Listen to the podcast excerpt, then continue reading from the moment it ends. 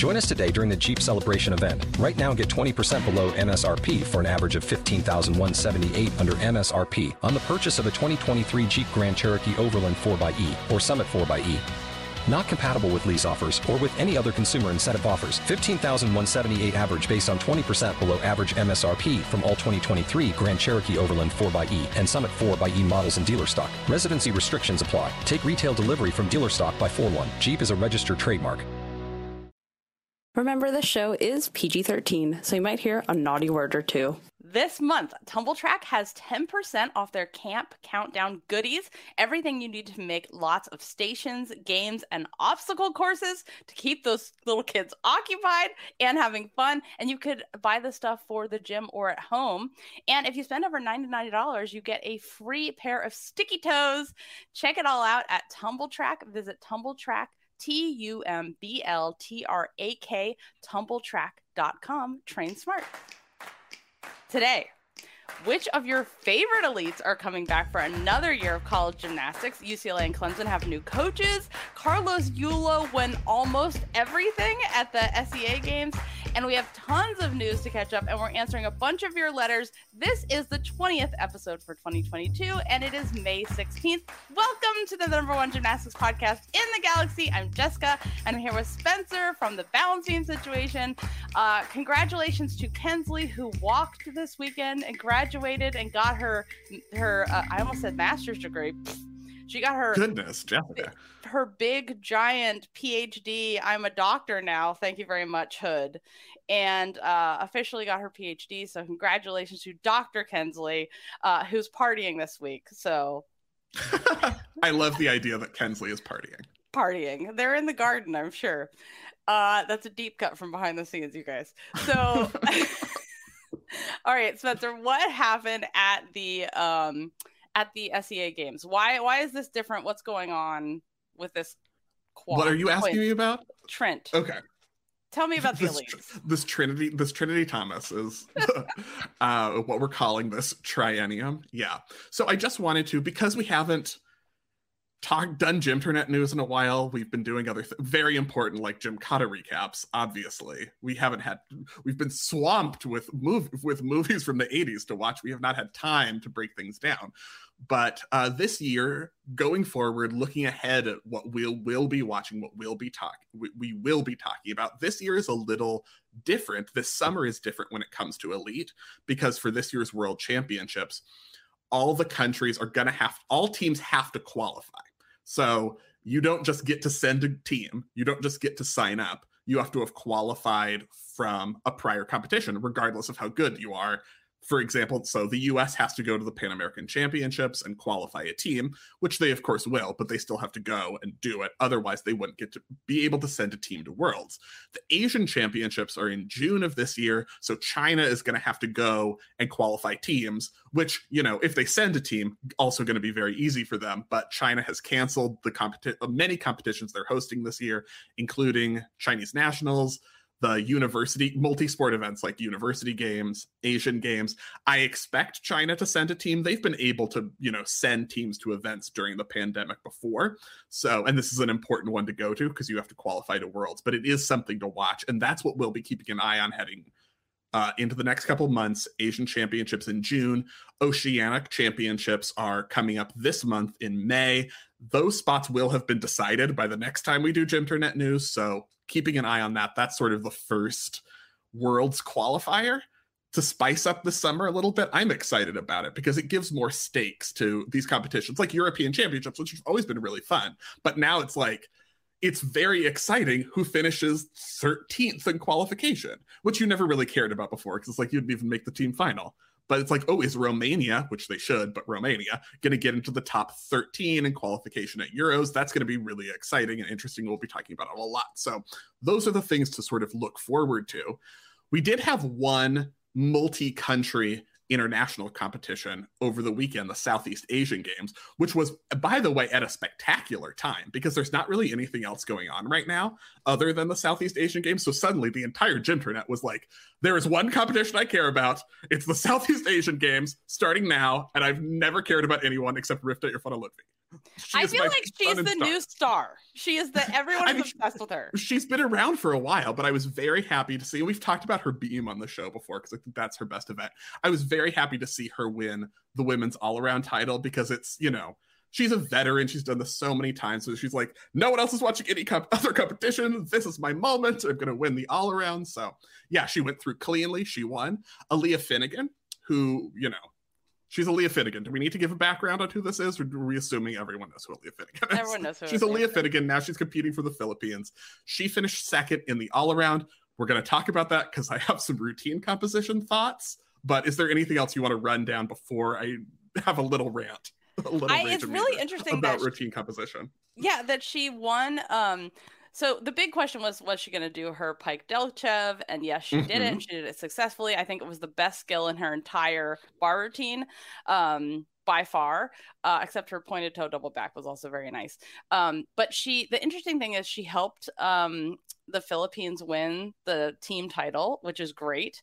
And then uh she also what's really interesting did she won vault but it actually was not her best vault of the competition and her qualifying vault was excellent and that vault didn't make the lineup at lsu like that vault one and a half Yurchenko one and a half and it was really Yeah. good. And i think that i mean i don't you know we don't know where she was in her preparation but i think that she from you know she did floor a couple times so you think that she would have been able to do vault. And the fact that she didn't make the lineup but could do so well in an international competition with that vault says a lot about the LSU lineup for vault. Yeah, I mean, yeah, it's it's tough to make that with a one and a half. Now, I would expect in future to see Aleah Finnegan on vault for LSU. She has, you know, clearly she has Yurchenko one and a half. But yeah, if you have, you know, we're talking about college deduction. So if you have a hop forward and some knees, you're not necessarily going to outscore like Elena Arenas' Yurchenko full, which is beautiful. And there's, you know, not that much you can take. So yeah, it's not easy to make a lineup even with a Yurchenko one and a half on the top teams, but I expect we'll see her vault in the future. And we could because it's three years before the Olympics still. And she switched her Well, it's two years. it's two years, but also she never had to she never will she be able to compete for the there's a three year rule of switching affiliation for the FIG before you can compete in the Olympics. You have to do it three years before. Hmm. So now I think that she because she was never mm, I'm I don't know if she meets the cutoff date We probably not. should have done research about this part before. Yeah. we should probably just cut it out. we probably should have. I I would have to look out it. loud, but I don't. Yeah, I I- don't That's know a if behind, she, yeah, we'll, she we'll look it up. If she's uh, met the the cutoff date or not for competing for the Olympics. But um, but she can still compete for the the um the Philippines through Worlds and it's just the Mhm. Olympics that has that really specific rule. And then Carlos Yulo freaking won everything except one event. Yeah, Carlos Yulo, Carlos Yulo. It was very exciting to see. Everyone was talking about his Dragulescu because it was excellent. And it was like, oh, I maybe only have, you're not just like pulling your knees apart to cowboy it. You're not pulling, physically pulling your knees off, which is very important. To me, I saw someone describe it as a casual Dragulescu, and that is exactly Yeah. how it looked. He was like, boop, I'm just going to flip, then I'm going to quick turn at the end, and I'm going to land very safely in a very standing upright position because I can flip very fast and very high, and you will not fear for my life when I do this Dragulescu, which is how you know it was a good vault if you're not afraid for the person's life. Mm, interesting. Good to know. Okay, so can I talk about the comp- the the composition requirement deductions heard around the world in the women's all around final? Please Because this is all everyone was talking about. So Rifda Irfan of Indonesia won the all around title by a few tenths. Aleah Finnegan was in second, but Aleah Finnegan had multiple missing composition requirements in her routines that if she had had them in there, she would have won the all around gold medal. So on bars, she was missing a an element from a different grip, and the big one on floor, and I say big one because I feel like this was the easiest fix, is that she didn't fulfill the passage of dance requirement. So basically, she just did her college routine, which is kind of what we expected. No one was expecting like, oh, big upgrades. I'm going for the U.S. Olympic team. Like you've been doing a college season, we expected pretty much your college routines. But in college, she's doing chasse, chasse, chasse, split leap full, split jump full, which is great for the NCAA code. You get bonus. lovely elements, but that does not fulfill the passage of dance requirement in Elite. So it would have been such an easy fix because she could have just added like any leap, any chasse chasse, any leap, split leap, for instance, chasse chasse, and then do the rest of your elements. And you're getting five more tenths, and that would have put her into first place. So I was like, I, Yeah. I know. I was like, I had to decide: am I going to pretend like I'm a nice person and just be like, well, you know, she's just coming from college and she was just doing this and going to do her college routines, or am I like, you know, let's let's all read the code so that you can do a very easy fix, which is like you're probably warming up. That that's your warm up for your routine where you have all these harder elements than that. You could have just thrown in anything. Yeah, pretty much. Oh dear. So hopefully we'll get all that fixed over there LSU because it was her LSU coach is coaching her in elite, not her. Yeah, let's let's get let's call a call a brevet judge if needed and be like, hey, what does she need to change? And they'd be like, well, there's no passage dance in this routine, so you need to have that. and she it's did just- it- fall on floor. Just so you know, it wasn't a perfect Which meet for her. that's fine, Yeah. whatever, that happens. I'm not I'm not upset about the fall. I'm upset about the composition requirements. Totally within her control to do a split leap. yes. Uh, let's talk about a couple other uh, Gymternet news headlines. It's been about a month since we did any news coverage because we've been enjoying ourselves thoroughly. And one of the things that was a very enjoyable process for the last two years was, um, well, and frustrating, I have to say, is we created the first ever Gymcastic award, like a physical award to give to someone. Because we're like, maybe we should do this. Well, how can we make it different? Because we're Gymcastic and we don't do like some basic, like, let's give you an award that was molded in the 60s after some gymnast with a bouffant. And then they just have replicated that for decades and handed it out. And it's just generic. No, let's do something special. So we presented this past week the 2021 it's called artistic gymnastics champion of the galaxy award to lexi ramler. And this is an actual uh, 3d printed gold image of her not a it is a statue not an image um, of her actual her doing gymnastics. So it's not a generic. It is created uh, in her image. It is specifically her doing a front aerial on beam. And um, it has a little plaque that says it's called Artistic Gymnastics. And all credit goes to Spanny Tampson, who came up with, with the athlet art athletic athletistry uh, idea Yeah. for this. It's athletistry.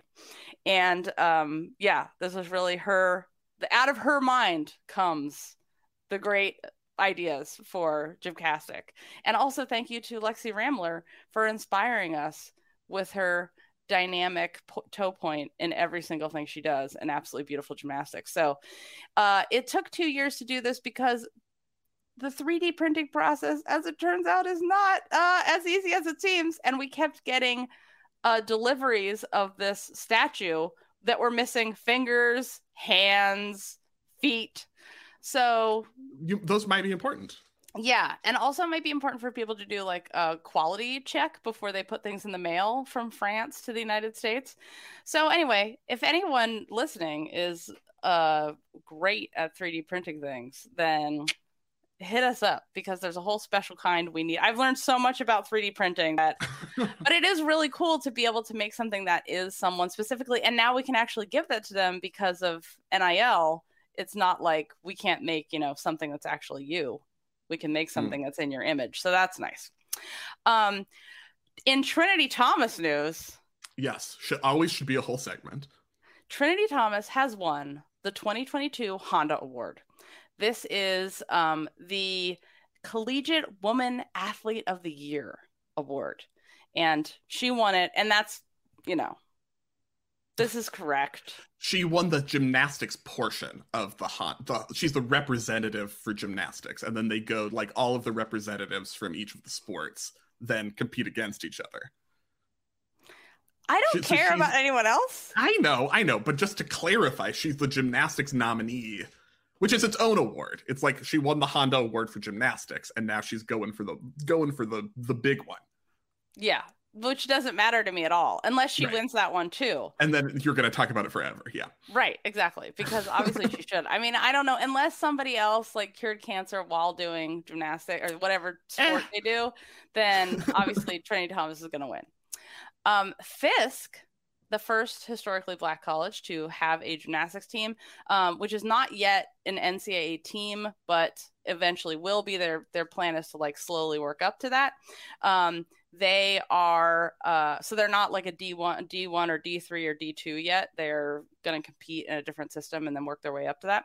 They have their very first gymnast, their very first commit is Haley Clark, the first ever gymnast to commit to Fisk. So congratulations to her and the team. Um, and also we have another team. We have Simpsons men's gymnastics team is going to join the Eagle Conference. So they'll be the fifth ECAC. ECAC. Oh, it's the Not the ECAC, E- not the Eagle. That's a, that's a different thing. yeah. which is the same one that had my favorite leotard winners on the women's side this year. The blue in the leotard episode. Well, they've changed the name of that one. That's now the GEC, the Gymnastics East Oh. Conference. It's very confusing, and you don't have to know about it. It no, matter. okay, they're not an Eagle, they're the ECAC. So, um, yeah, they'll be the fifth team. So it's going to be Army, uh, Navy, Springfield, William and Mary, and now the Simpsons men's gymnastics team. So, Mhm. Kensley, don't say, Dr. Kensley, don't say I didn't put men's gymnastics news in here because I did. Um, you just, I know you only made like three mistakes about it. So that was pretty good. it was good. It was good. Yeah. I'm really proud of myself for only three mistakes. It wasn't like fact checker who didn't know the abbreviate the, the, country abbreviation for Philippines was PH, so he thought that someone had won pommel horse, but really it was the Philippines winning. So that was good times today. I was confused too. I mean, if someone tweets Aleah Finnegan won a silver medal for PH, I'm like, that's pommel horse. And she probably didn't. But you never know. It is pommel horse. Like you know, if everyone else falls on in every skill, I'm sure she could do a couple things. So what's happening in coaches news? Yeah, so some lawsuit news, which is a, com- a common segment for us on this show. So, the former Central Michigan coach, Jerry Reighard, won an appeal over defamation claims against ESPN. So, basically, he claimed that he was defamed by an ESPN reporter because they linked him to the ex doctor who shall not be named and Geddert. And it was like the contention being that's just other gymnastic stories not anything I had anything to do with. So they uh, reinstated, his, at least the court reinstated his lawsuit against ESPN. Yep. It's a very interesting. Um, it's a very very interesting suit because um, these kind of. I mean, at first it was just thrown out, and then they appealed it. So it's gonna. I don't think this lawsuit will hold up, but it's going to be interesting to see because this has a lot of implications for how um, we cover news here on Gymcastic, and especially for the gymnasts who are uh, speaking out on Twitter, on social media. This is super important uh, to keep an eye on. So, also big UCLA head coach news that we should talk about. So, Janelle McDonald has been hired as the new UCLA head coach. She was most recently, you will remember, she put, spent the last few years at Cal as an assistant coaching bars predominantly, um, which you will remember because, you know, when someone hits a handstand, which they always did because they had the best handstands, you got a fist pump at least or a clap or a yell, the appropriate reaction. This is the thing. I'm like, is Janelle McCall qualified to be UCLA head coach? Yes, because she has the appropriate reaction to a perfectly vertical cast handstand. And that's all I'm really looking for. And she has also raised an elite from an egg, which we always wondered if that was going to be the new qualification for like taking over big programs like this.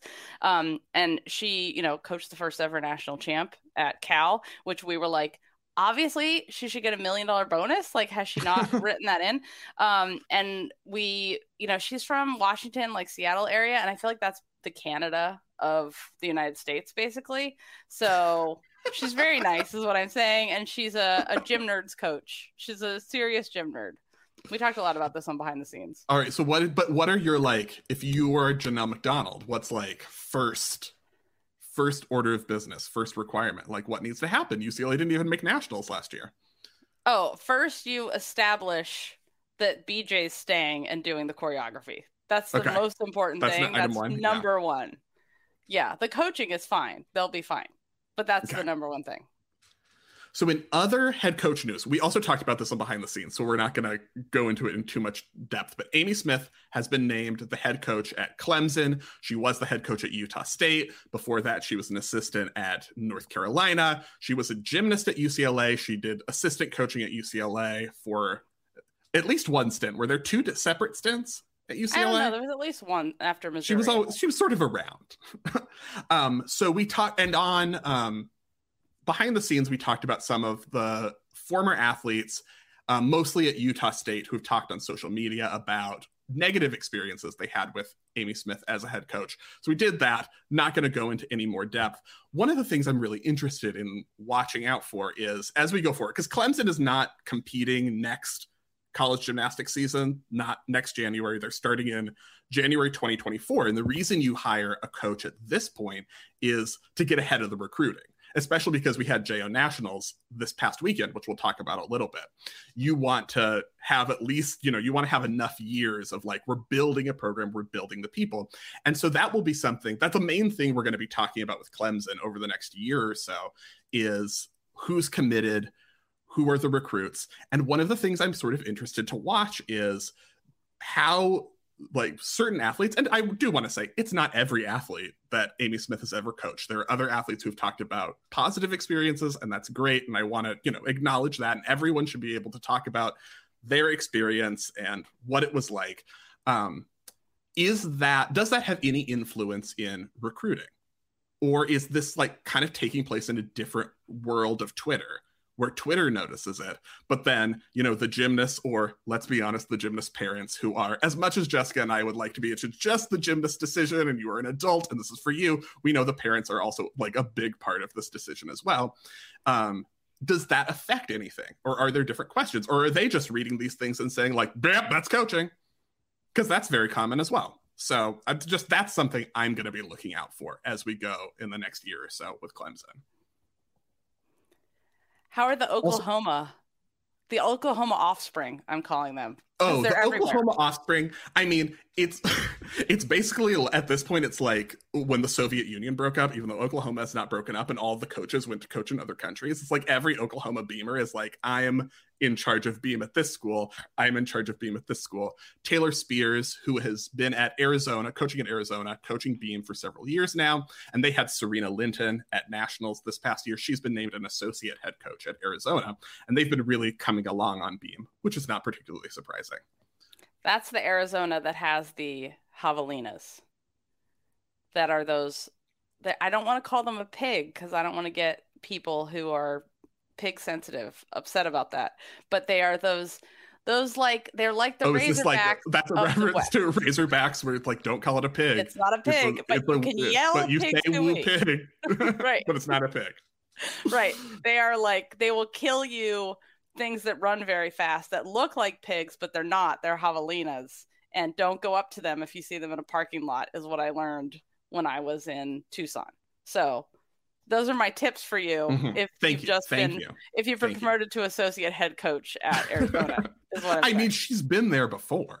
I'm just saying now that you're head coach. now that you're head coach, and maybe Yeah. javelinas are attracted to success, and so they might be around more. I don't know Maybe. what's happening in Michigan with the men. You're making me talk about men's gymnastics? Yes. Assistant coach promoted to head coach. There, Scott Bregman. We talked about the Michigan men's gymnastics team. Deal with it. Done. Because um, Kurt Golder retired. Yes. Yeah, he retired. Yeah. Uh, in the Netherlands, this is interesting. So Vincent Wevers, who is the Wevers dad and coach, um, has been acquitted of transgressive behavior. So the Noord-Holland Gebald has reported that the Gymnastics Association is appealing this decision. Um, and the report says that Wevers was acquitted by the Institute of Sports Law of any transgressive behavior. According to the disciplinary committee, the case against him did not sufficiently establish that he was guilty of any discipline worthy behavior. And so the prosecutors had demanded a 28 month suspension against Wevers. Um, and now, you know, now they've been like, eh, you didn't prove your case. So now gymnastics is going to appeal. It's also interesting to see how the um, statute of limitations is going to be treated in these kind of cases because we've seen that happen in the United States, the same kind of thing happens is like Safe Sport makes a decision and then people appeal it and then they get their, you know, discipline reduced essentially. Speaking of that, in Great Britain, so do you remember how right before the Tokyo Olympics, which is super weird, we got news about Liz Kincaid retiring? Mm. And we were like, that's weird because like she has coaches coached so many great gymnasts and of course Amelie Morgan, who competed in Tokyo. So we heard that she was uh had like retired to run a small like bed and breakfast or some kind of business in a seaside town. It sounded great, but it was like that sounds weird because p- coaches at this level don't retire right before an Olympic Games. Well, the BBC um, now has a report out that that was not, you know, what was really happening that indeed she was pulled from the Olympic team after an allegation was made about the mental health of one of her former athletes. So um, you can read more of the report and the allegations against her in this um, in this BBC story that we'll link to. But one of the worst allegations in this is that one of her gymnasts was unsupervised and that she tore her perineum in a fall. And um, it's unclear whether Liz understood that this was a um, perineum tear, but the way it was treated uh, was not appropriate for the injury. And if you know what a perineum is, you're horrified that this can happen in gymnastics, but this can happen in gymnastics. And I have another friend. It's not the tearing of the perineum, really. It's the that's bad enough, but it's not uncommon in gymnastics. Like I had a friend that did was doing a dismount on beam, and she landed a little bit off the side of the beam, and her foot slid down in like a split position, and boop, perineum torn. So, yeah, but it's the way that it was handled after that. Mm. Um, yeah so and that she denies these allegations which yeah. we should add and there's just going to be a final report from an independent review later this month. Yeah. Um so who is coming back to NCAA yes. gymnastics returning seniors. Lots of lots of news about people coming back for their bonus years mostly fifth years but in the case of Lynnzee brown sixth year. Because if you have your normal redshirt injury year and your COVID year, we're now seeing more people who are able to take six years, which has happened before. Gymnasts like Peng Peng Lee have had six years, but this will be a little bit more common. Uh, so we know that uh, Alexandra Ruiz, also at Denver, is going to come back for another year. Suni's intention is to come back. That's what we know, according to Auburn. Her intention is to come back for her sophomore year more which is, more which is you know kind of confirmation kind of confirmation uh that she's taking some time off and then the intention to come back which might be like she said she's going to come back but she might see how the summer goes and how she feels and see if she's mm-hmm. really yeah. going to do it or not but it's it's an interesting wording it is and it feels very intentional and it's because it's like i mean i intend to do the dishes and run the dishwasher after we finish recording this. Is that going to happen? Still unclear. So, you know, intend. What I really like about how her college coach phrased this was we need to provide value to her and as long as we're still doing that we should mm-hmm. you know i think she can come back here and that is very interesting language for a college coach to use not like you're an employee essentially and you know although they'll never say that and we want to make sure that you are we're keeping you in line it is like what are we doing to keep you because you can go anywhere you want or not do college yes. at all? And of I course mean, that is, is correct language. Yeah. You she does not auburn needs suni more than suni needs auburn. Exactly. so yeah you have to convince her to want to be there. But also for auburn derrian gobourne coming back for a fifth year, which is ex- which is objectively excellent, and we all need to celebrate this news. Did you enjoy her fake out video? Slash, did you see it? I did watch it, and I don't enjoy Okay. the fake outs because, like, it's been done Uh-huh. oh, so much that I'm over fake outs. Okay. It's like everyone crowning themselves now is like, no, Derrian did it first, and so no one. Else. I mean, I'm sure like Beyonce did it first, but I mean in gymnastics. So that's that's how I feel about it. Like we Okay. already love you. I'm gonna watch everything you do. Like you don't need to do any shenanigans with us. But you know, if she had fun, that's all that matters. So some other people: Natalie Wojcik, few. Yes. Kennedy Hambrick, Leah Clapper at Florida, Alyssa Sharametta at Missouri, Olivia Troutman and Allie Stern at Oklahoma, Maddie Dagan at Oregon State, Cristal Isa at Utah. A whole mess of people are coming back next year. And then we have a very interesting transfer. So we have Yes. Victoria Nguyen, formerly at Georgia, is now transferring to Florida.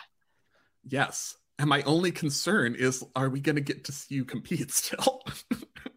Because, like, bars and beam, making the bars and beam lineup at Florida, not the easiest. I'm just excited for the Victoria Nguyen, Morgie Boo Instagram takeovers of everything. Yeah. Like, Yeah. yeah. But did you also see that Ja'Free Scott, who was verbally committed, which is an oxymoron because a verbal is not a commitment, but she had verbal to Florida and now is going to Georgia? Oh, they traded. They traded her out. but this is, I would say, important for Georgia. Like this, the, all this news is much more important for Georgia than it is for Florida because Florida is going to remain incredibly deep. But for Georgia, it's like they got to they've got to do something, and that Ja'Free Scott is an excellent gymnast, so that could help quite a lot. There are also some other transfers going to Georgia, like Josie Angeny from Kentucky is taking her fifth year at Georgia. So you know, clearly it's like Kupets was like I, close shave, close shave Kupets, and the work like overdrive now. I am so excited to watch Ja'Free Scott because I love her gymnastics and I love her gigantic handspring front. And then remember that time that she did a Arabian to land nowhere on to just like splat fly, It's which is hilarious. good. But it's so cute. deal with it. Yeah.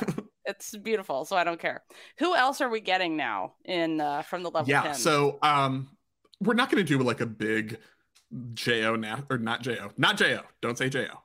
Devo level 10 nationals because like it's level 10 and we don't really talk about it that much, but wanted to run through some names that will be familiar to the listeners. So Faith Torres, who did senior elite for several years from Legacy Elite, she is doing now in level 10. She's going to Oklahoma next year. She was the co-champion of the senior F division, and the letters are just refer to birth year. They just split you up by birth year. So that's what. so there's a million national champions Right. for in JO's for everyone. Yeah. Yeah. So senior F is the oldest one. So it's like, you know, you're a withered old crone of 18. Uh, so you're competing in senior F. Faith Torres, co all around champion with Selena Harris, who also did some elite. She is at Gym Cats, the Tasha Schwikert gym. She is going to UCLA next year. They tied with the highest score of any of the seniors to win that division. Also, we talked about the Michigan State getting all the level 10s. You know, we've talked about this past year. Continuing. Nikki Smith won the senior E, and there were a ton of Michigan State ninja level 10s who finished very well in senior division. So they've just got more. Um, I would say Stanford also had a really good uh, competition, and Penn State they had a lot of high finishes. So those I would those are the the schools that had the most encouraging, I think, performances overall. Who who stood out to you other than those? Oh, oh, there. I mean, not in the gymnastics, because oh, who cares about gymnastics? This isn't a gymnastics podcast. I do. The most important thing from Level 10 Nationals is that there is a competitor named Portia Trinidad. And like, I'm just saying, for me, I need you in college gymnastics, like right now. Like, Yeah. it is, it's deeply important for this as a podcast for an announcer to announce Portia Trinidad coming up on floor. But the struggle is going to be you have to have a routine that lives up to the name Portia Trinidad yeah. because there are going to be a lot of expectations just based on your name, and I'm very excited to see it. What about um I thought that someone had was in Mensa already and then won uh level Yeah. 10 nationals and then was going to NCA because that's how my brain works when I just see Mhm. a word I extract a whole without Yeah. reading the actual sentence sentence and I was like innocent Mensa what is that is that like junior Mensa what does that mean but that's her I name It's an objectively excellent name, and I'm so jealous. It's Innocent Mensa, perfect. Mensa as a last name, best thing ever. Is Mensa worldwide? Does everybody know what Mensa is? I don't know. Uh, I but anyway, Mensa is like a club for super super smart people that you have to test into. Is that fair? It's an association. It's Mhm. a yeah. Um, also, JOs, for the first time that I know of, had a whole opening ceremony with like a parade of athletes and a like band, and a, it was like a Oh my god. yeah, like a mini Olympic. Now they took the Olympic word out of JOs. Now it's dead. They can turn it in, turn it into the Olympics. now it's like a full show, which I love. They always do something really extra. Like I remember the one year where they had it was the same weekend as prom for a lot of people, so they basically had it was indoors, but that didn't stop them. They had limousines bring in the seniors to compete. So they didn't march out, they got limousined in indoors. So cars on indoors is a bad thing just so you know because of fumes but they but it was very brief so the limos brought them in they walked down and then all the seniors got diamond earrings and i was like my god like this is what is happening uh but it was very cool except How long would this opening ceremony have last? Because there are 700 million competitors at JO Nationals, level 10 Yeah. nationals. but it was only the f's only the oldest ones Oh, pff, yeah that's dumb. everybody else they were like uh sucks for you you don't have a senior prom yet so um i thought it was i thought it was cool i mean i would have thought it was amazing at the time except for diamond earrings i mean i hope they weren't you know i hope they were lab made is all i'm saying um other things happening is we've talked a little bit about um there being a um uh, gymnast alliance rise up in Canada, and gymnasts made a joint statement. So now there's a proposed class action lawsuit against Canadian gymnastics. So there's six provincial gymnastics federations um, involved, and the proposed class action of plaintiffs claim physical, sexual, and/or psychological abuse while participating in programs um, dating back to 1978. And this will be interesting because I don't how, know how statute of limitations works in Canada, um, but there's as many as 20 class members so far. So um, the other thing happening is, speaking of 1978, Chuso is, of course, we know Chuso has retired twice and then come back, and Right. now she was going to do the Asian Games. They were like, "I'm." This is like what we think happened is they, you know, uh, Uzbekistan or the Asian Games organizers were like, "Chuso, here's a bag of diamonds. Come back for the Asian Games." Uh, and she was like, "Yeah." And then the Asian Games got postponed because pandemic things in China. Uh, and so now they're next year. So she's like, well, I'm already training and competing and I'm winning things again. So she's 46 and she's announced. So that would be 1974, five, three. what year was she went, born? I just don't. I know that. The year. Okay, so the year is currently 2022. So you can go back to 2000. That's 22 years. So we're looking for 24 more years. So that's 76. 76, you guys. I just wanted to let you know I know that 1978 doesn't make her 46. It's basically I'm letting you Good know job. my math prowess. So, um she has now announced because she's like I'm already here. I got my alleged bag of diamonds and my, you know, all my awards everywhere. So she's like I'm already working out. It's uh, you know, Paris is only two and a half years away at this point. So, why don't I just do my ninth Olympics? So she's like, yeah, and she's working Mhm. on a new vault. So Do it. Yeah. That is super exciting. Um, all right, so we have some trigger warning survivor news coming up. So I'm letting you guys know. Okay, so the survivors have gotten their USA Gymnastics settlement. So this, um, I want to let you guys know how this was, how this happened, because a lot of people think like USA Gymnastics is like, here's a pot of money, we're gonna divvy it out. That's not how it happened. There is a judge in the bankruptcy case who decided how the money would be um, divvied out to the settlement to the survivors. And I don't want to say like it's like money. It's like horrible things that happen to people, and they have to pay for their medical costs and their therapy and all the. It's it's not just like they're getting a paycheck, but the way the judge decided was based on um, many factors, including like how many times they saw the former ex doctor. Um, so there's about 480 claimants um, and I think so. One of the the lawyers said that um, one of his clients received roughly nine hundred thousand or he thinks three of his clients have received roughly 900,000 each. So um, there w- was also a way for the survivors to appeal. So they could say, like, you know, I don't think this is fair um, and go back to that process. So that is a good thing that that has finally happened. Um, and other news so the FBI is now being sued. So remember how the FBI were notified in Indianapolis and then they didn't really do anything. And Steve Penny was like talking to the FBI agent. I was like, hey, I hear you're retiring. You know, there's a job opening at USA Gymnastics that's good, or, you know, USOPC or whatever he said. Uh, about a job opening. You know, it was like a little inappropriate. Mm-hmm. Um, and then the Indianapolis FBI didn't really do anything. And then Steve Penny did a walk in in the LA office of the FBI, and then they started another investigation now uh, there. So bu- they estimated, according to this report from the New York Times, that there was as many as 70 gymnasts who were, or humans. They weren't just all gymnasts. There were other athletes and mm-hmm. people um, that were assaulted by the ex doctor during the from the time the FBI were notified until he was finally arrested. And remember, it was local law enforcement who finally arrested him and also found the images in the trash can. Local law enforcement. So there are 13 victims who were assaulted after the FBI was notified, and they're seeking $10 million each from the FBI. So they are saying that they the FBI mishandled reports and evidence that could have prevented the ex doctor from abusing others. So the government has six months to settle or deny the claim. Also, we found out that the uh, Steve Penny, the case against him. Remember this case? It was announced by the it was the cowboy hat indictment. It was the Texas Rangers, who aren't just a baseball team, uh, who were going after Penny for evidence tampering, um, and this had to do with the time that the I don't know some kind of law enforcement showed up at the ranch uh, they were denied entry. They didn't have a search warrant. So then Steve Penny called a USA Gymnastics employee, employee, told her to go to the ranch, and according to the story, told her to pick up medical forms, rooming lists, flash drives, and anything with the former ex doctor's name on it.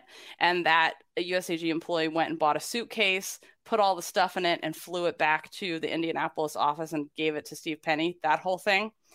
So they have now dropped the evidence tampering charges against him, and charges were dismissed. There is now insufficient evidence to prosecute according to the current law and facts present in the case. Rachel Denhollander is like, when you see this kind of stuff, this is people, this is why people don't come forward because they're like, you know, the people enabled the ex doctor to get away with this are never held to account. And one of the prosecutors in the case said, I just knew the documentation we were getting wasn't what we were looking for. Penny's attorney says Penny only intended to protect evidence, never to tamper with it, and never saw the documents, which he'd ordered to be brought to the Indianapolis office. Rachel Denhollander responded by saying Penny took the files, Penny didn't cooperate, he did withhold evidence. In exciting news, Mm. Simone is doing a reality show. Okay. Do tell. Okay. So Simone is doing her own reality series, Daring Simone Biles. This mm-hmm. is the best thing ever. Um, okay. She's doing it on Snapchat. Kids today with their snaps and their chats. it's not a regular TV series. So she's all about this. Like her her documentary series was on Facebook, and now this thing is on the Snapchats. So it's ten episode. A ten episodes going to be out. It looks like in the fall or late summer, and she's going to try new things like DJing and wait for it, beekeeping. Excellent. That's excellent. Beekeeping is the best idea of all because we mm-hmm. know Simone and bees. That's true. Yeah. Terrified. But she's like in love with snakes, right? Yeah, snakes, like no problem. A pet snake. Well, she was she was afraid of snakes, and that's why she got a snake to mm. prove to herself because she was having mental health issues. Yeah. like, I can overcome. Look at me with my snake. Mm-hmm. But didn't she also s- throw that snake like from at the ranch, like throw it into the woods or something? Oh yes, what was that story? Was it Simone? There was some story about that, but now yeah. I've forgotten. I've blocked it out. what What would you dare Simone to do? Oh my gosh. Like what okay. do you what do you need her to do? Uh the skydiving. Mm-hmm. I think mm-hmm. she'll do that, no problem. Okay. Um, I would ch- challenge her to do one of those really high. Um, you know, they have the climbing walls that are over water, so people can just fall into the Mhm. water instead of like being all harnessed up. But then you're really high at the end when you're done, so you can either climb down or you can jump. Um, and I remember this specifically because there's a really good climber um, who is terrified of heights. So she, when she got to the top, she was stuck there forever because she couldn't make herself jump. So the whole crowd watching is like encouraging her, which would be the worst thing ever to have a crowd like Hmm. that. So I totally want Simone to do climb up a thing. a and lot of these things are related to heights. I feel like you just want her to do like some elements. they're all the things I'm afraid of. Is what I want her to try. get up and do do some floor routines from some heights. That's fine. We know that she can do. She's good at public speaking. She's Mhm. um. What else do we need for her to do? I'm trying to think of things that like are out of her comfort zone. yeah, what is out of her comfort zone besides bees? Maybe like a cooking challenge or. a- Hmm. Remember when she won, won that bowl for like best athlete or something, and she already had fifty, and she was like, "What am I doing with this bowl?" Take all the bowls. She has to come up with something to make, cook in all the bowls that she won for all of those like being good at things. or maybe like a um a design contest like a fashion kind of like here's a bunch of trash bags and bowls you got from USAG make this into an outfit and then you have to walk the runway in it I'm daring Simone to tell us what she really thinks about all those GK leotards she had to be put in for those that catalog. Yeah. What do you really think about these leotards? um okay so you thought this wasn't important spencer over and over but i'm telling you it totally i've been telling you how important this is and what's going to happen. So russia has been getting sanction upon sanction and all the oligarchs are getting sanctioned and they're seizing people's giant yachts. And i talked to you about the tie-in with the yachts and the rhythmic gymnastics and the rich people and they used to stay on the boat and all this stuff. So now people's uh, yachts are being seized. And I told you how um, Alina Kabaeva, rhythmic gymnast, Russia, Mhm. won all the stuff, has always been alleged to be the secret mother and mistress of Putin. Well, it finally happened. She has now been sanctioned, and the sanctions are Mm. posed on her, which I knew was going to happen eventually. So I think this means they probably have found her in whatever bunker she's in. And now the sanctions have finally reached all the family members is what i'm saying so you guys um some emmy nominations happened so simone versus herself and golden were both nominated for sports emmys which i think is awesome so let's hope they win and we get lots and lots and lots more gymnastics documentaries because Mm-hmm. they were great and i'm not just saying that because gymnastics was in them both i'm just saying that because Where's the nomination for all around the all around series then? That is a good question. I mean, did do you have to submit yourself? Did they just find you? Yeah, I think you have to submit. Yeah, I think you do. Olympic Channel. What the hell? Come on. Please let us know if you submitted yourself. or we're eligible. Or you'd like an international production who's above things because Olympics. Olympic does not deal with these things. Who is this episode brought to you by? Well, I was about to just do that with this little prompting we have here. This episode is brought to you by Club Gym Nerd. And you can join Club Gym Nerd if you just love me and Jessica bickering all the time. You get that double, at least double the bicker, because you can enjoy behind the scenes episodes, which we record every Friday, unless there's a meet or something different happening, where Jessica tells stories from her life that are so weird. And you're like, what what life have you lived and how has this happened and how are you a functioning person in the world? Or me i'd sit there and don't tell those things. So you can do that. You can watch us do it and you can watch this episode and any other regular episode as well. Uh, you also get discounts on things first dibs on live show tickets all sorts of things. Please if you have not already join club gym nerd. Go to the support us tab at gymcastic.com and if you need any help or just want to talk to fact checker about just shoot the breeze if you want to email customer service at gymcastic.com He's very busy. Don't shoot the breeze too much, fact checker, because he has a lot on his plate. Mostly because I just keep being like, help with this, help with this, and piling it up.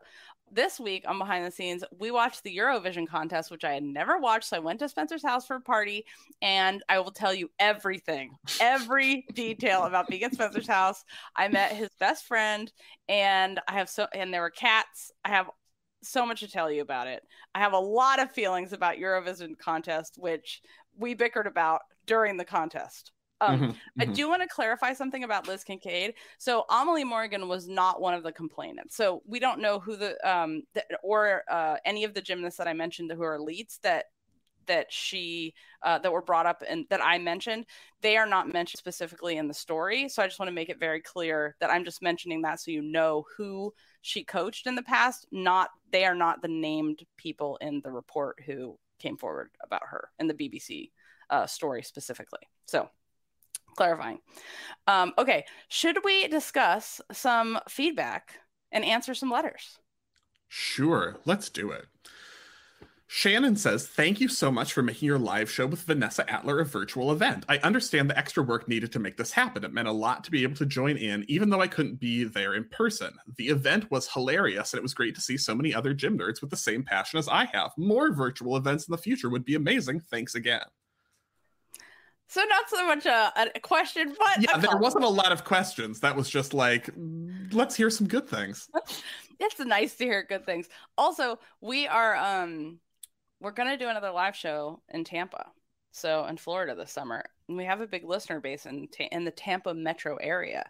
So I'm I don't I'm excited about it. This next one says, It was a, such a joy to attend Gymcastic Live. I hope you all enjoy your breaks. The event, well, we did, and now we're back. Uh, the event was well organized and so much fun, and Vanessa Atler was in, as entertaining and lovely as one would expect. I didn't introduce myself, but may have been noticeable as my demeanor outside of work and especially at social events, if not given a task, can be quite awkward and was. I win that category, so you know. Spencer is Welcome. waving right now. He's like, I understand. I, I won that. Um, you were unfailingly gracious. I didn't expect otherwise, but it's still touching and much appreciated. That tone carried throughout the event, and it made a great deal. Jess, it meant a great deal. Jessica has mentioned that gymnastics is relevant to everything. Same with an addition. Multi drug resistant tuberculosis is also relevant to all, and one of my top bacterial go to conversation starters. And don't think I missed Jessica opening the door to TB restraint. Restraint has not come easily. It's the mark of a compelling and chill event that I didn't bring up fascinating bacterial phenomena even once. what a thoroughly enjoyable evening. The top shelf organization and content, accompanied by many small kindnesses and moments of grace, made for a remarkable experience. Thank you all, and may you rock on. Thank you so much. That's so nice. And we are doing virtual tickets. Like that's a that's here to stay. So if you have, you know, bacteria resistant anything and TB and you're worried about showing up in person, then don't worry. We will have a virtual ticket for you. Rewarding difficulty. Next, from Melissa. I've heard commentators talking about rewarding difficulty, with the implication that the judges should be more lenient with deductions for gymnasts that do more difficult skills. But under the NCAA code, scores are capped at 10, and deductions are mandated without regard for the skill on which the deduction occurs. Gymnasts get points added for difficulty in the form of the bonus that gets them from the base score of 9.4 up to 10. There's no way to reward those who add even more difficulty. Do you think it would help? Differentiate routines if the base score were lowered to say 9.2, therefore Yes. making more bonus available. This would reward those who do more difficult skills well, while also adding more risk of deduct- execution deductions that would lower the score. As currently happens on Vault, is it better to do a Yurchenko full that's reliably stuck or Yurchenko one and a half, where about half of the time there's a hop on landing? Teams would need to decide whether it's worth doing a harder routine with a higher start value, or if the deductions from doing that harder routine would neutralize or even be worth more than the added difficulty bonus. This assumes that judges take all the deductions as mandated by the code. The bonus structure of the code would take care of rewarding difficulty, so judges don't need to compensate for extra, extra difficulty by lowering a deduction. My concern is that doing this would stratify the field significantly between the top tier teams who could still safely get all their routines up to a 10 0 start value and the rest who could be at a start value disadvantage even before the meet starts on all four events, not just vault. Interestingly, if you look at the results from last year's regional finals, the difference between each region's second and third place teams, meaning the difference between going to nationals and going home, neatly corresponds to the difficult the difference in their vault rotation start values of the counting scores. If that start value difference get gets amplified over all four events, there's potentially a really big hole to climb out of from the start. Another potential problem is that between lower start values and more execution deductions, overall scores would likely drop, and lower scores might mean smaller, quieter crowds. Last year, when meets took place in empty arenas, would have been a great time to reset expectations, rather whether by changing routine construction requirements, re-educating judges, or any other method. But that was a once in a century opportunity, and it's gone. I think Melissa has accurately summed up all of like all of the pro and con arguments that we've been having for like 750,000 years about college gymnastics scoring. Yep. And to further add to this about just well this is assuming they actually use the code which is the JO code or the dev- developmental code um, right. that they're supposed to use besides their difference in vault and the difficult what how you start your uh, your base score and how you build up bonus is different than the JO code. But um, the the problem is it the way that judging is actually done in college isn't used. Like there's no that didn't make sense. The way that judging is done in college because the whole thing doesn't doesn't use the code. Is that what you're trying to say? Yes, like there's the JO code, then there's what the college judges know is expected of them, and they are two different things. And we rarely see, except like one great judge at NCAA uh, championships this year who was consistent in the deductions for vault while other judges were not because this judge was using the JO code accurately. Um, we don't see N- NCAA judges, you know, using the JO code we see them doing what's expected of them. And like literally this week, we are talking about this with Fact Checker. We've done whole episodes. We have a whole YouTube video explaining like what is college gymnastics and what is the judging. And literally, Fact Checker this week, he was like, Well, what about if you guys like take the NCAA code and then you do like annotate it so people can really see and blah, blah, and make notes? And we were like, There is no NCAA code, it's the JO code. And he was like, no, but like the written down version for college. We're like, that's the thing. There isn't one. So I started reading the cheat, the judges' NCAA cheat sheet deductions aloud to be like, they're supposed to take this. They're supposed to take this. Nope, nope, nope, nope. Yeah, exactly. So, yeah. Thank you. Falling asleep. Okay. So basically, we didn't really answer a question it was just like yes that is the give and take i think is and it's difficult to find the balance that you want. Yeah. I feel like the focus should be harder dance element requirements and that's how you approach this rather than adding more difficult tumbling. Yeah and we want because that's a, an opportunity to differentiate. I think a lot more so than tumbling it's an and, opportunity to say like you're really good but feet. And i want my rule implemented that is if you don't hit 180, you don't get credit. I don't understand. Don't take a deduction. You just don't get credit. It doesn't count. It's like you have to hit it or you're not going to start from a 10. That would level the playing field so hard, so fast. Or if you're doing a full twisting blah blah blah and you don't get it all around, way around, like it not downgrade it, it's no credit. I want that too. Maybe that's too hard, but uh yeah, there's a lot of that cheating the did I get my full twisting leap in? And that's I mean it's like or it's one and college. If you can't do a one it's like not that hard. If you can't do it, uh you do a straddle, do a split. If you can't do either, do t- pick the wolf positions or a pike position. They're you, you know need to show something. You have to have one or the other, and everybody can cheat a straddle. You know, you just pike it a little, but just fine. You have to have that one because not everybody's legs go not everyone can do a straddle because of bones and sockets, but you have to at least get your legs up that high. I'm fine with that. Pike it a little bit. Bella says on the regular show, a listener talked about watching old gymnastics meets to fall asleep. I do this also and fall asleep listening to old podcast episodes. Thanks, Jessica and Spencer, for putting me in a nice, restful sleep and dreaming of gymnastics multiple times per week. That's so nice. I, I don't know if I should be complimented by this though that we put you to sleep? I mean, I guess yeah, if it's nice you should be complimented. You. Okay, yes. I'll be I'll be confident. I had because a gymnastics. the the shocking notion that you might relax someone.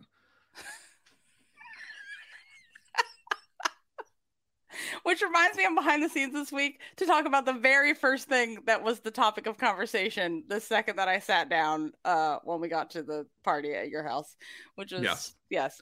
Um, but speaking of this, I had a gymnastics nightmare last night that I was at some kind of international competition and I thought it was supposed to be like an adult gymnastics meet, but it wasn't an adult gymnastics meet. It was like an actual elite competition. And I was on the floor for some reason and I was like gonna do a beam routine, but then I was like, wait, there's like Olympians here. I'm not doing a beam routine. Uh, this is so basically, I think I had a dream that I was in that Japanese competition where it's the elites and the masters Yeah. competitors all compete Mhm. together. Um, and I was like, I'm not going with the Netherlands on beam. So, and then I was trying to warm up a switch leap and I couldn't even do a switch leap. And I was like, what is wrong with me? I'm not competing at all if I can't do a switch leap. Um, and then so I just didn't show up for beam. I didn't say I wasn't competing, nothing, as they kind of like stood around and waited for me. And I was like, I'm not, I've just hid in the background. So that's the nightmare that I had last night. What was I doing there? No idea.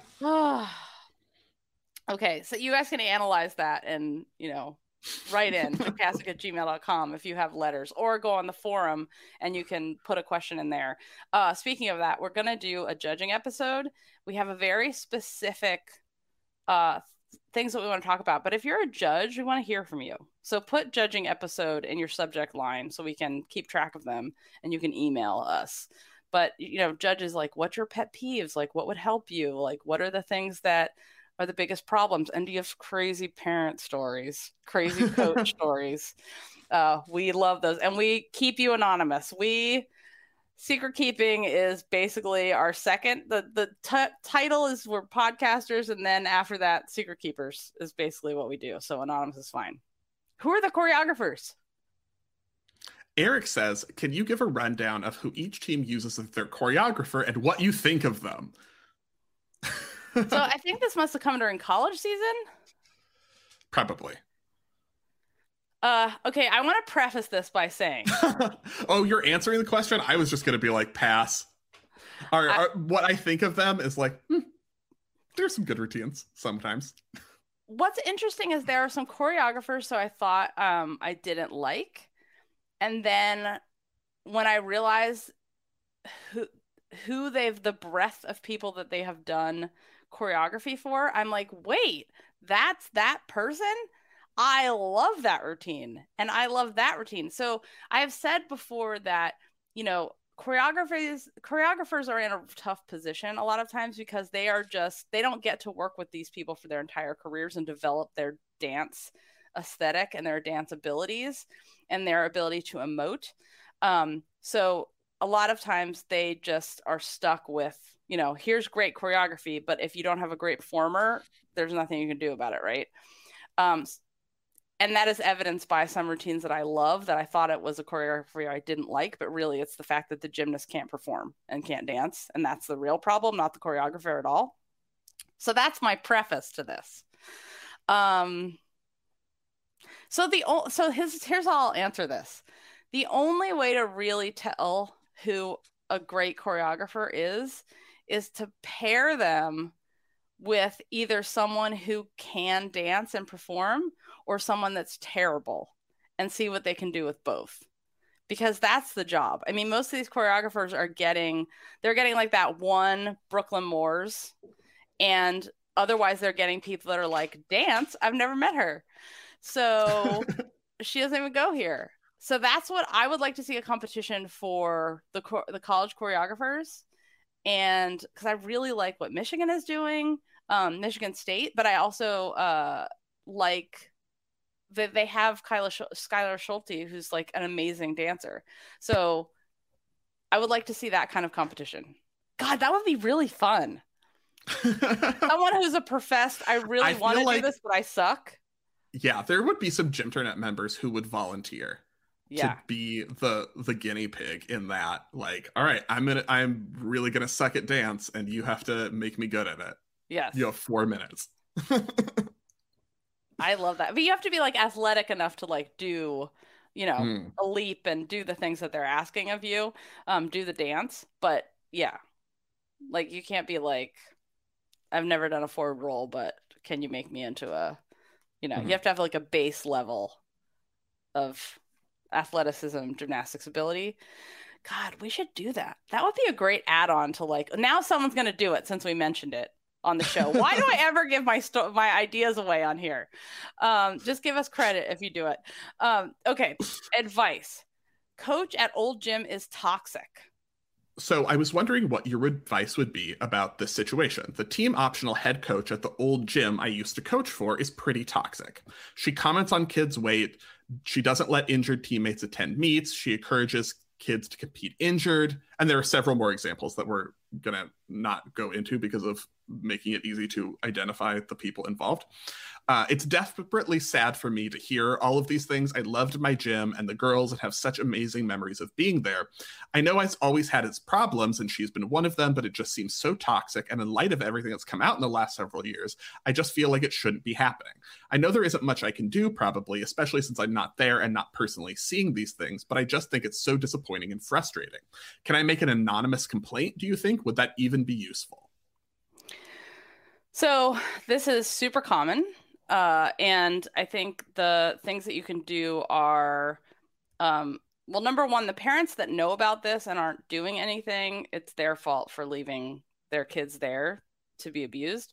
Uh, but if the kids, the parents that don't know what's going on, um, you should make an anonymous complaint to the owners of the gym, and then you should also make a safe sport complaint um, and you don't know what's going to happen and you don't know what the result will be but the important thing is that you have done everything in your power to help to try to prevent this.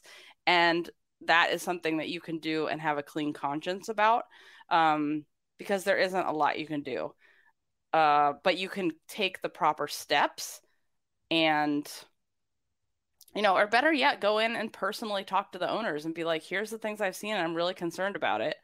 Um, and you can also make a safe sport complaint. You can make that anonymously as well. That's what I would do. if you feel comfortable, you can talk directly to the person who's the problem. Yeah. Okay. Balance beam situation hall of tens. Taylor says, I was perusing balancebeamsituation.com, as one does, and I noticed in the Hall of Tens that the number of tens in 2011 was only two, which was matched in a single meet on the first weekend of 2022. Why was this? Was there a crackdown on judging at this time and it's been slowly slipping, or was that you're just an anomaly? Um, yes, and yes, and yes, and yeah. combination basically is what I think that to some extent, I would say 2011 it was, you know, it's never like a bad year for college gymnastics. I think there weren't a lot of famouses. Like there, you know, there are some years they go through dips. In this past college gymnastics, it was like there were a lot of famouses, and you get tens that way. And then maybe there weren't as much. But um, yeah, it was also a different, but there a lot of it was also a different judging lens. It was basically at this point, like 10, 10 slash a little more than 10 years ago, considered more or less impossible to get a 10 on floor in college. Like there was a period between, I want to say Kupets graduating, because Kupets got some 10s on floor, and Lamencia Hall going viral, which looking back, I feel like that was uh like a significant turning point in college gymnastics uh, that we didn't really realize how significant it was going to be at the time, where it was just like, you're not going to get a 10 on floor. And the best floor workers are going to get 995s and 9925s. Like if you're Brittani McCullough for UCLA or something, you're going to get like a 995 a lot of the time. 99995, you'll win a national championship. You're never going to get a 10 year career. If Brittani McCullough were competing now, she would have like seven tens on floor. Because right? I don't think because feet, feet don't matter anymore. Pointed toes don't matter, or why do you think? Because think her, there's more tens given yeah, I think there are more tens given. I think her floor routine is equivalent level of the people who are getting tens on floor right now. Oh, way better. Right. So why are you challenging that? No, I'm like not. disagreed. no, no, I totally agree. I mean, but I think that's obvious, like, because her level of dance is so far mm-hmm. superior to most of what's being done, and especially what's getting tens now. My God, these routines. Um, right. So I, that's what I'm saying is like I think some of it is not just you know level of gymnast. Some of it is the strictness of judging has slipped. Yeah. And even in those years, like 2011, when there were two tens, it was like basically the only like sticking your Yurchenko full, because then the Yurchenko full started at a 10. Like that's how you were going to get a 10. And it was very extremely difficult to do it on other events. What was the record of 1993? It was the highest scores, not the most tens. What was the 1993 record? 2004, 2004 was the most tens. 93 was uh, up there. It was one of the most. It was like 74 tens or something, right? We just, or we either equaled or beat that this year. I think maybe tied it. Yeah. I just don't want to forget about 1993 because Evan the engineer and yeah. and uh, yeah, Matt, we hear you. Thank you for always pointing those out. I do want to. I still need to put that on my to do list of going, getting over to Road to Nationals and being like, how can we team up to hire a research data entry team of high school students and middle schoolers to pay over the summer to do this and input everything. How do we how do we get this done? Uh, high school and or anybody. I mean, it doesn't have to be those kids, but I'm thinking like who needs a summer job that you know can do this. Uh, but probably everybody right now. Um, I do want to mention also to the, the person that wrote in about the coaching situation. It's really important to create a record and just start a record because maybe right now there's nothing that Safe Sport will do, there's nothing the owners are going to do. But um, later, if there are more people with the same complaints, or if they do, you know, if they do want to make a change if someone else complains then they're you know you can back them up. And other people backing up your claims is super important for the safe sport process um, and really any complaint that you make unless you have like an actual you know video or audio recording of it then having other people confirm what you said is true is very important. Like i've filed a you know police complaint where i was like it's my word against this you know acupuncturist and i know that there's no witnesses there's nothing you can do but like i want to make sure there's record in case something else happens or someone else comes forward maybe it'll be 10 years from now and you'll get another complaint and you'll be like oh this the other person had the exact same story. So it's a reason even if you it pay, might pay off in the end to make change. And yeah people usually uh, don't do this one time. It is a pattern that goes on for years and years as you described. So um next letter this is interesting was there ever any hope i could become an accomplished gymnast Julie says, When I was a kid, I became very enthralled with gymnastics from watching the Olympics and also reading that 90s book series, The Gymnast by Elizabeth Levy. Does anyone else remember those? We should discuss. Oh, I love that book so much. I have it on the shelf behind me. Uh yes, maybe we can talk more about the gymnast on uh behind the scenes. It is one of the most beautiful. She did these documentary series of books where basically they're just black and white big uh coffee table size book and it's just this a day or a week in this girl's life who does gymnastics and it's just gorgeous beautiful documentation with like one sentence descriptions i looked at that book and read it over and over and over and over and over for years i practiced roundoffs and backbends in my backyard oh wait that's was... not the book series hold on i just described the wrong series this is the 1990s book series the gymnast by elizabeth webb I don't know those. those are totally different. A very young gymnast is the photo documentary series book that I'm talking about, where she did a very young dancer, a very young gymnast. I don't know these books. Sorry. what is happening? Sorry. For years, I practiced roundoffs and backbends in my backyard. When I was 10, I finally convinced my mother to let me try gymnastics at the local rec center. The quality of instruction wasn't great since it wasn't a real gym and barely had a beam, but even more to my disappointment, it turned out I really sucked.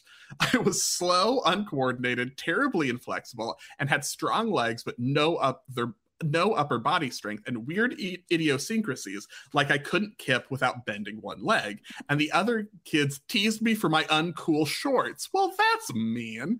I finished the term because I finished when I start and scraped through the final level testing. All I remember is a straddle vault, but it was clearly time to retire my gymnastics career.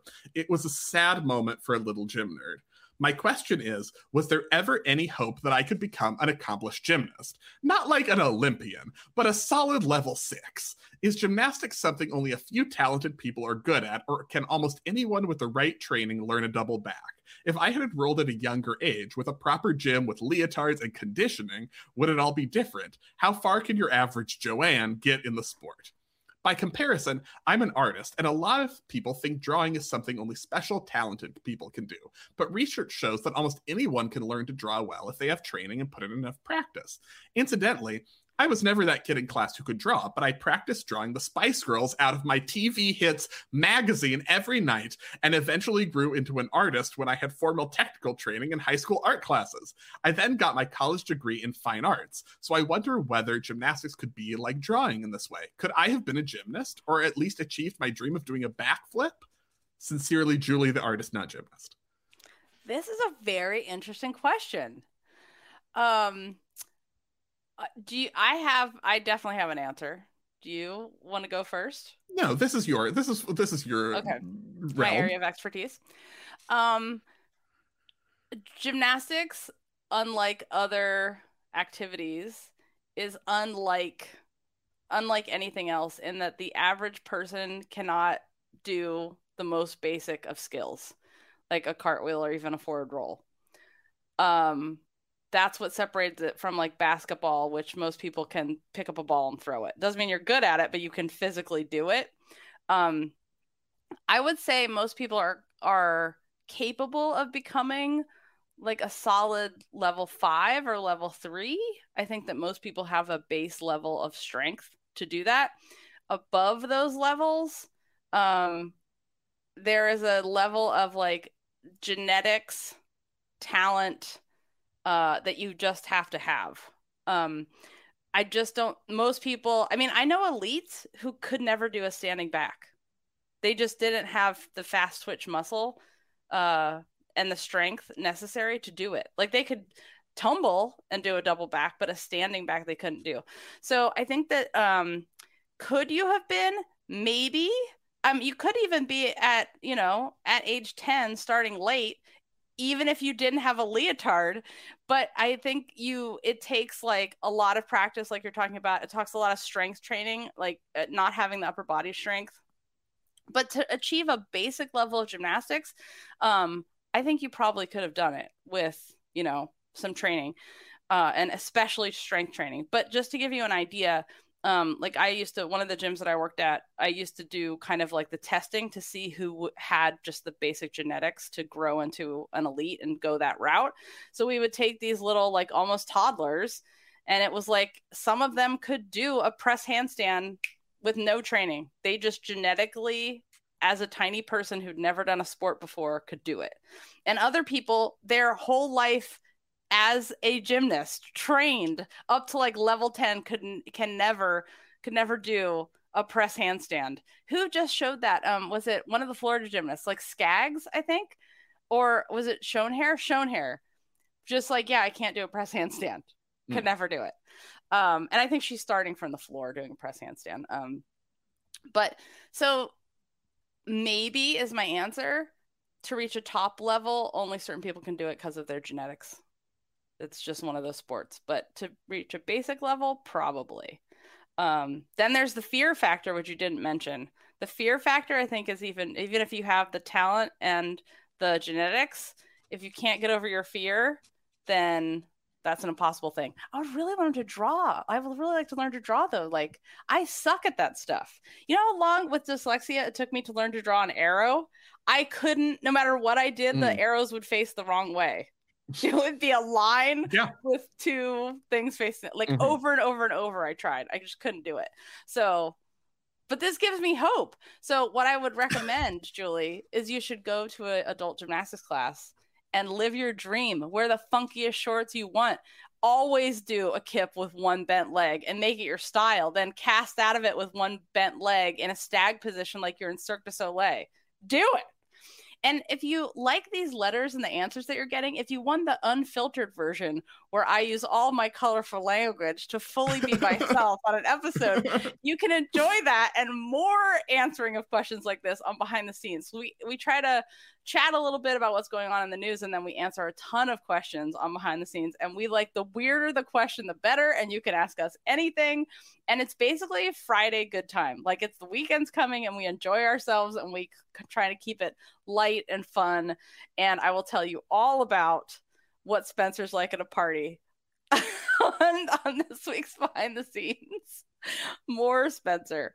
Um, yeah.